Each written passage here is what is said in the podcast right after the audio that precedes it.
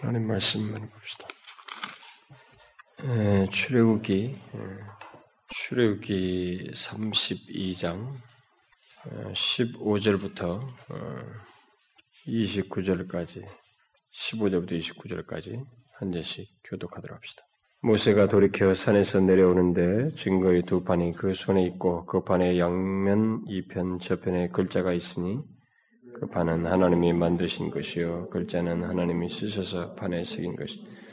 여호수아가 백성의 떠듬을 듣고 모세에게 말하되 진중에서 싸우는 소리가 나나이다. 모세가 가로되 이는 승전가도 아니요 폐하여 부르짖는 소리도 아니라 나의 듣기에는 노래하는 소리로다. 진에 가까이 이르러 송아지와 그 춤추는 것을 보고 대노하여 손에서 그 판들을 산 안으로 던져 깨뜨리니라. 모세가 그들의 만든 송아지를 가져 불살라 부수 가루를 만들어 불에 불. 모세가 아론에게 이르되 이 백성이 네게 어떻게 하였기에 네가 그들로 중재에 빠지게 하였느냐. 아론이 가로되 내 주여 노하지 마소서 이 백성의 악함을 당신이 아네. 그들이 내게 말하기를 우리를 위하여 우리를 인도할 신을 만들라. 이 모세 곧 우리를 애굽 땅에서 인도하여 낸 사람은 어찌 됐는지 알 수 없노라 하기에 내가 그들에게 이르기를 금이 있는 자는 빼어내라 한지 그들이 그것을 내게로 가져왔기로 내가 불에 던졌더니 이 송아지가 나왔. 모세가 본즉 백성이 방자하니 이는 아론이 그들로 방자하게 하여 원수에게 조롱거리가 되게 하였습니다. 이에 모세가 진문에 서서 가로되 누구든지 여호와의 편에 있는 자 내게로 나오라 하며 레위 자손이 다 모여 그에게로 오는지 모세가 그들에게 이르되 이스라엘의 하나님 여호와께서 같이 말씀하시기를 너희는 각각 허리에 칼을 차고 진 이 문에서 저 문까지 왕래하여 각 사람이 그 형제를 각 사람이 그 친구를 각 사람이 그 이웃을 도력하라 하셨느니라. 레위 사람이 모세의 말대로 행함. 유나라의 백성 중에 삼천 명 가량이 죽임 받은 모세가 이르되 각 사람이 그 아들과 그 형제를 쳤으니 오늘날 여호와께 헌신하게 되었느니라. 그가 오늘날 너에게 복을 내리시리라 에, 여러분 우리가 지난번에 그 32장 에, 11절부터 14절 사이에서도 하나님께서 그 모세의 기도를 즉각적으로 또 들으신 것, 그, 어, 그 내용을 들었죠. 하나님 기도를 들으시는 내용을 들었는, 어, 살폈는데 지난 시간은 우리가 잠깐 중간을 좀 살피기도 했어요. 근데 이제 사실은 제가 그 32장 11절부터 어, 14절 말씀에 이어서 이, 이 말씀을 어, 좀 살피려고 하, 하는데 어, 원래 그러려고 했어요. 근데 그 중간에 다른 것을 넣었던 어, 것입니다. 어, 근데 오늘 이 읽은 내용에서 어, 제가 이 기도를 들으시는 하나님과 관련해서 한 가지 좀 우리가 추가적으로 어, 덧붙여서 살펴볼 것이 있어서 이 내용을 읽었습니다. 기도를 들으시는 하나님이라는 내용이 특별히 언급되어 있지 않아요. 이 부분은. 그런데 이제 추가적으로 우리가 생각할 내용이 하나 있는데, 어, 우리의 기도를 들으시는 하나님을 알게 되었을 때, 어, 우리는 내 기도를 하나님께서 들으실 것, 음, 들으신 것만으로 이렇게 만족하고 기뻐할 것인가 하는 문제예요. 그러니까 우리들은 하나님께서 내 기도를 어, 들으실 것만 네, 들으신다는 사실만으로 이렇게 만족을 하고 아 들으시는 하나님 내 기도를 듣고 응답하시는구나 라는 그 사실만으로 만족하면서 항상 그 어, 듣고 응답하실 것 어, 그것만 이렇게 우리가 생각할 것인가라는 거예요. 무슨 말이냐면은 지금 모세가 앞에 그 11절부터 14절 사이에서 어, 하나님께서 다 멸하시겠다고 할 때 하나님 멸하시면 안 되지 않습니까? 하나님께서 약속하셨고 어? 어? 하셨는데 이거 어떻게 멸하시면 어떻게 됩니까? 그러면서 하나님께 그 말을 했습니다. 간구를 했어요. 근데 하나님께서 그 들으셨어요. 그리고 뜻을 돌이키셨죠.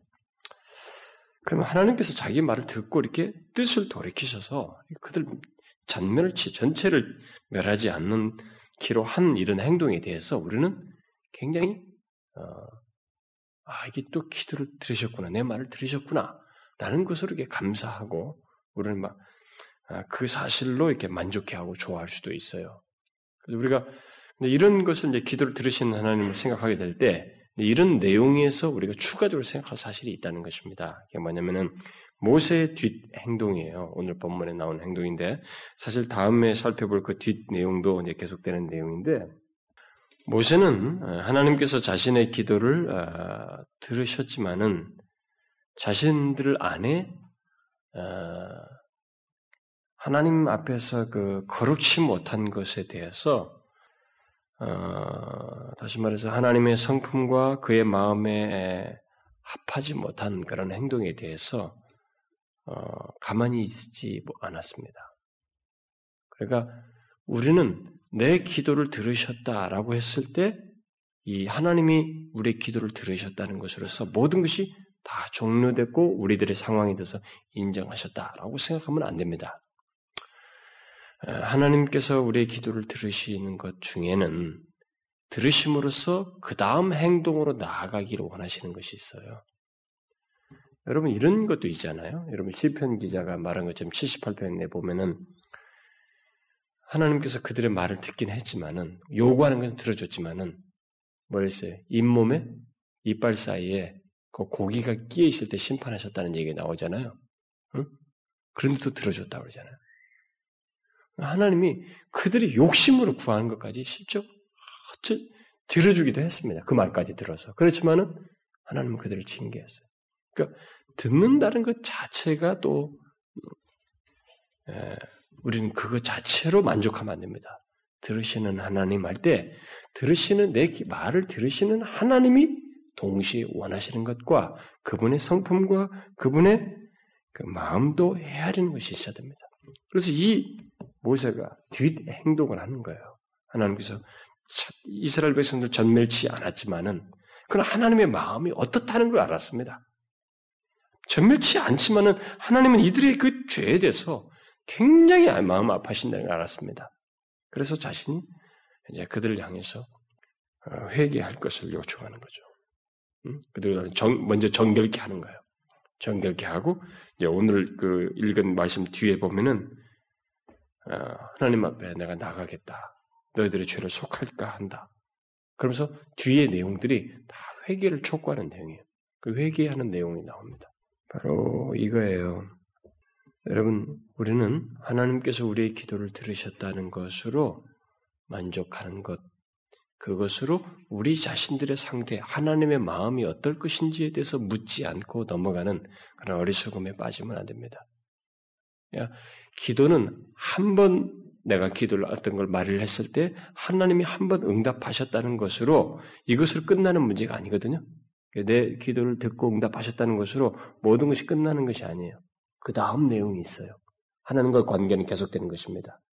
그러니까 계속되는 하나님과 관계를 생각해서 우리는 그 이후에도 여전히 기도를 들으시지만 들으시면서 우리에게 원하시는 하나님 무엇을 원하시는지 우리를 향한 하나님의 마음이 어떠한지를 항상 같이 생각할 수 있어야 됩니다.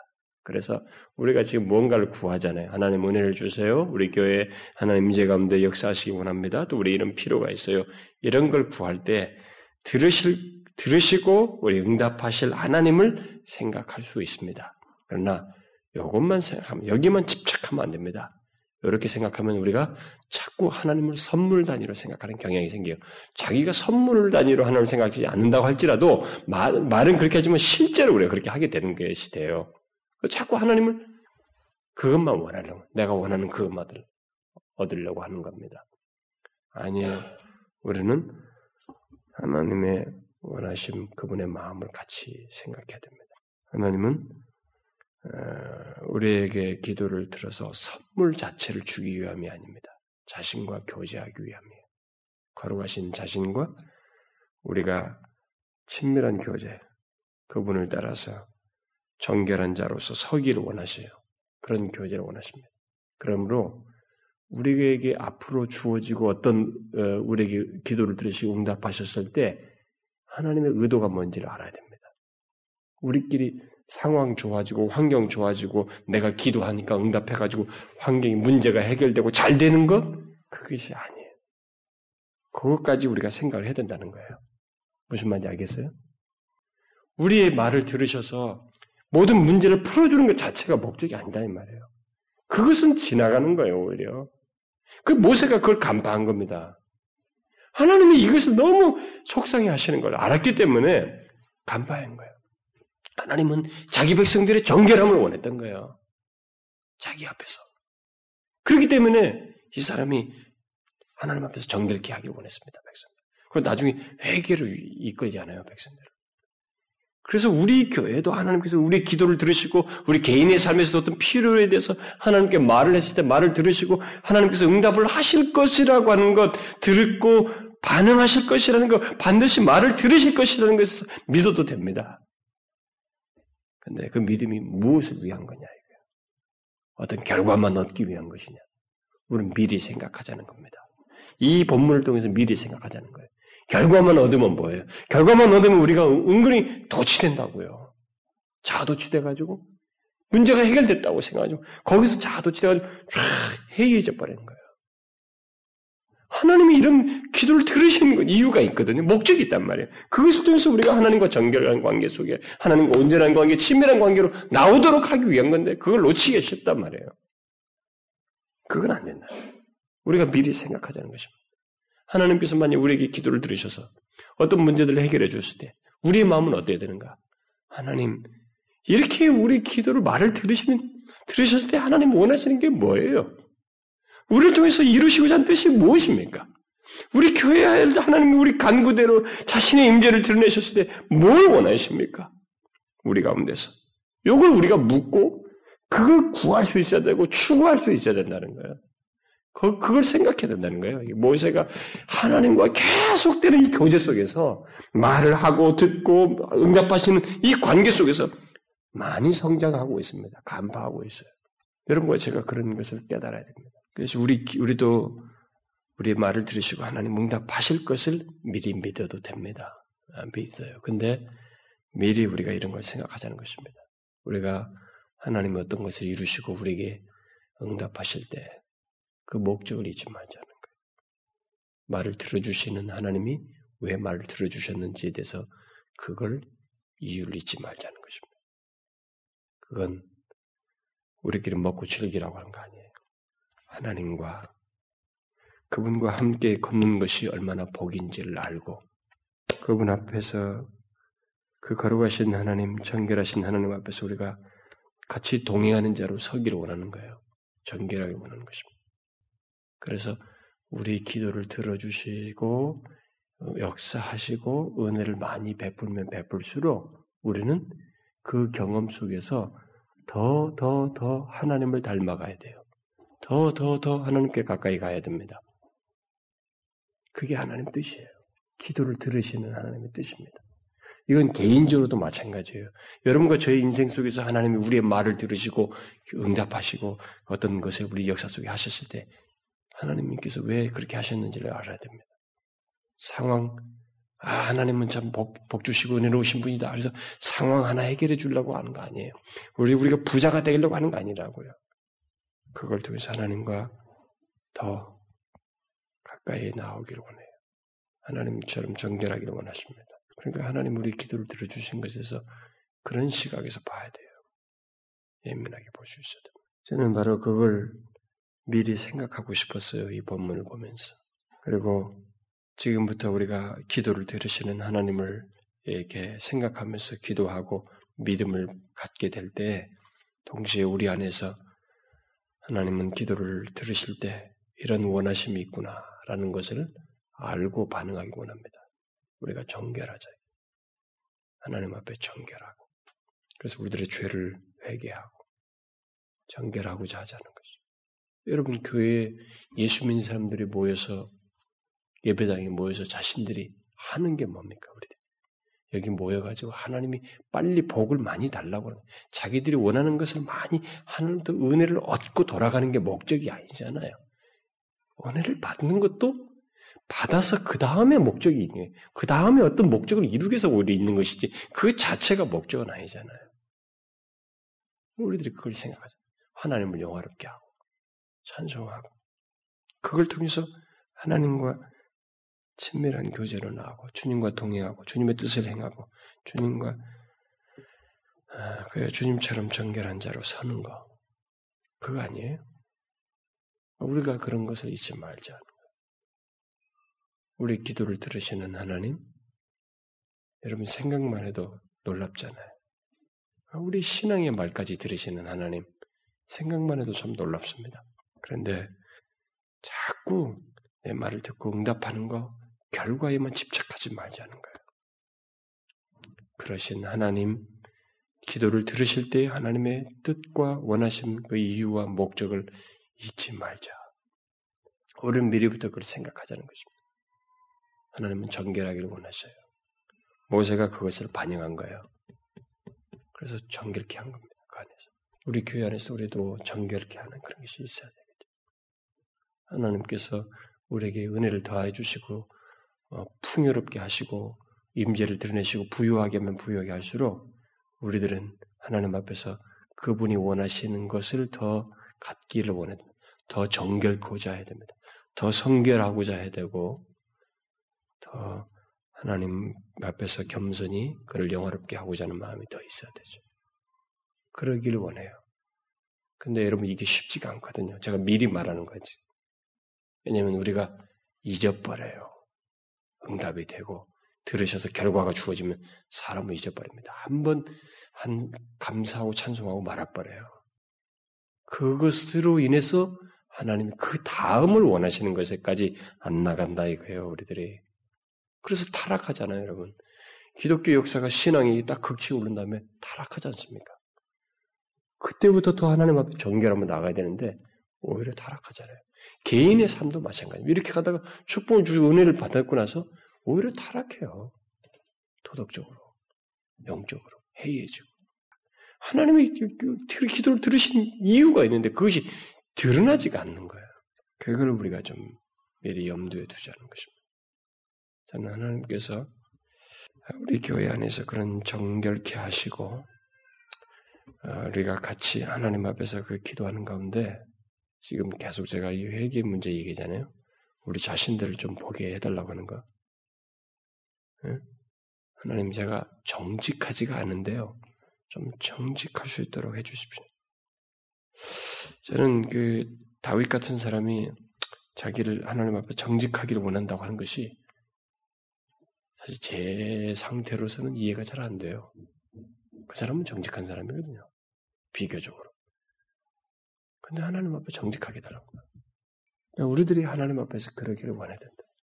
하나님 내가 내 상태를 안다고 생각하는데 실제로 모릅니다.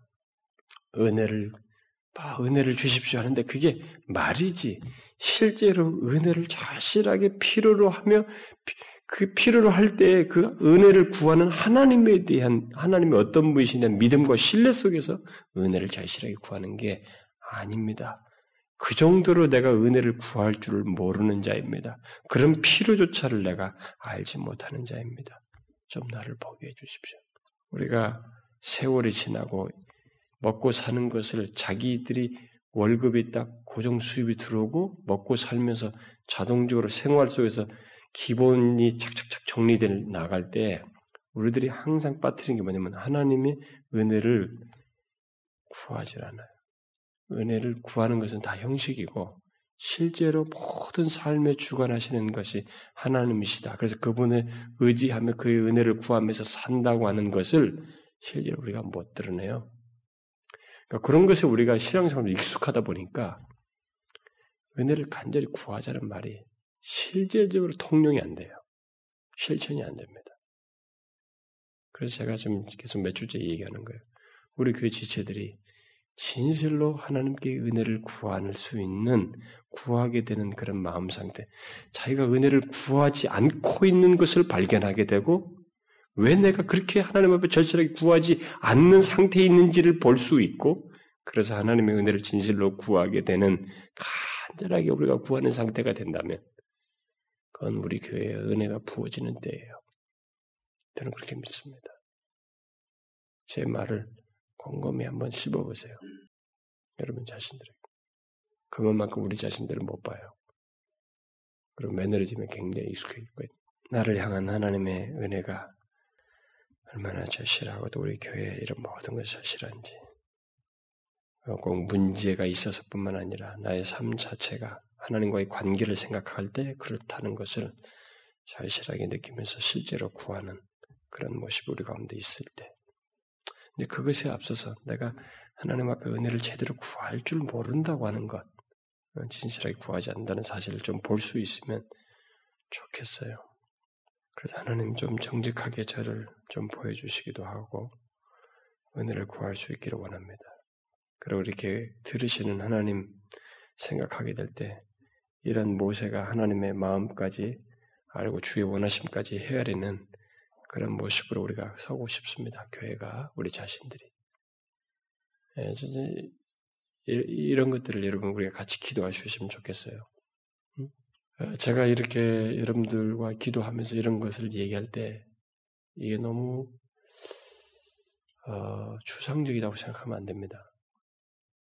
사실 오늘 기독교회가 이런 것을 필요로 하지 않고 하나님 앞에 진실하게 그 복음적인 회개를 하지 않는 그 처음 예수 믿을 때 회개하는 것 외에 이런 복음적인 회개를 하지 않는 것이 오래됐어요. 오래됐습니다. 제가 성장해오는 과정을 보면 오래됐어요.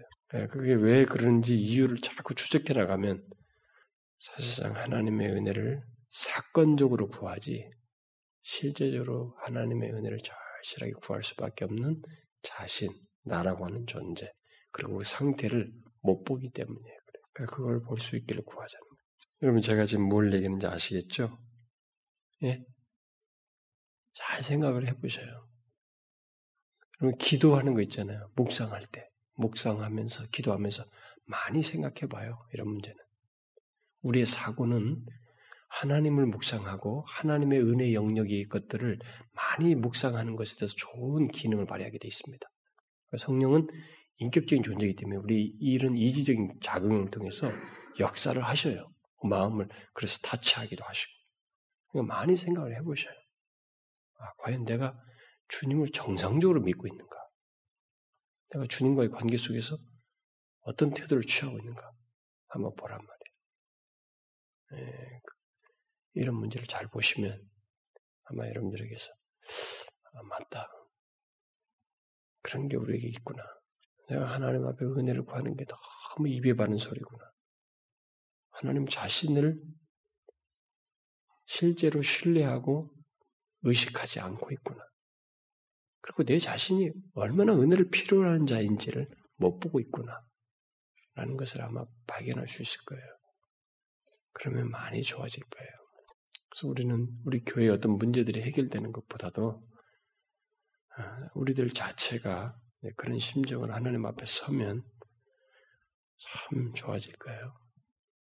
아마 굉장히 은혜가 여러분 개인적으로도 우리 교회적으로 하나님의 은혜가 얼마나 큰지를 정말 절감하면서 경험하게 될 겁니다. 앞이 안 보여요. 진짜로. 저는 그렇습니다. 하나님 외에 앞을 볼 수 있는 잣대가 없습니다. 아무것도 안 보여요. 제 심정이 그런지 여러분도 다른 사람 어떤지 모르겠는데 확실한 게 하나도 없어요. 진짜로. 그래서 하나님 한 분밖에 붙을 수밖에 없고 그분의 은혜가 아니면 아무것도 못할 것 같아요. 시간이 갈수록 더 절절해져요. 그리고 제 자신은 한없이 갈수록 작아져요. 옛날에 그렇게 잘난 체하고 뭐 아는 양 떠들었던 것이 한없이 수치스럽게 여겨지고 오히려 그냥 없는 모습 그대로 있는 모습 그대로 누가 뭐라 해도 그냥 그 모습 그대로 아, 꾸밀 것도 없이 하나님 앞에 서고 싶고 그냥 그런 심정이에요. 어쩌면은 어린아이 같은 심정인지도 모르겠어요. 그냥 하나님 앞에서 그 어린아이 같이 칭을 대듯이 그냥 내 모습 그대로 아버지밖에 없다고 붙잡는 심정이에요. 그러면 사실은 그게 믿음이 어린 것 같은데 어떤 면에서 다윗 같은 삶의 전체를 보면 그게 믿음이 가장 좋은 상태인 것 같아요. 나이가 먹어갈수록 세월이 흘러갈수록 더 하나님을 순수하게 의지하는 것. 그게 믿음이 더 좋고 수준이 높은 것이다.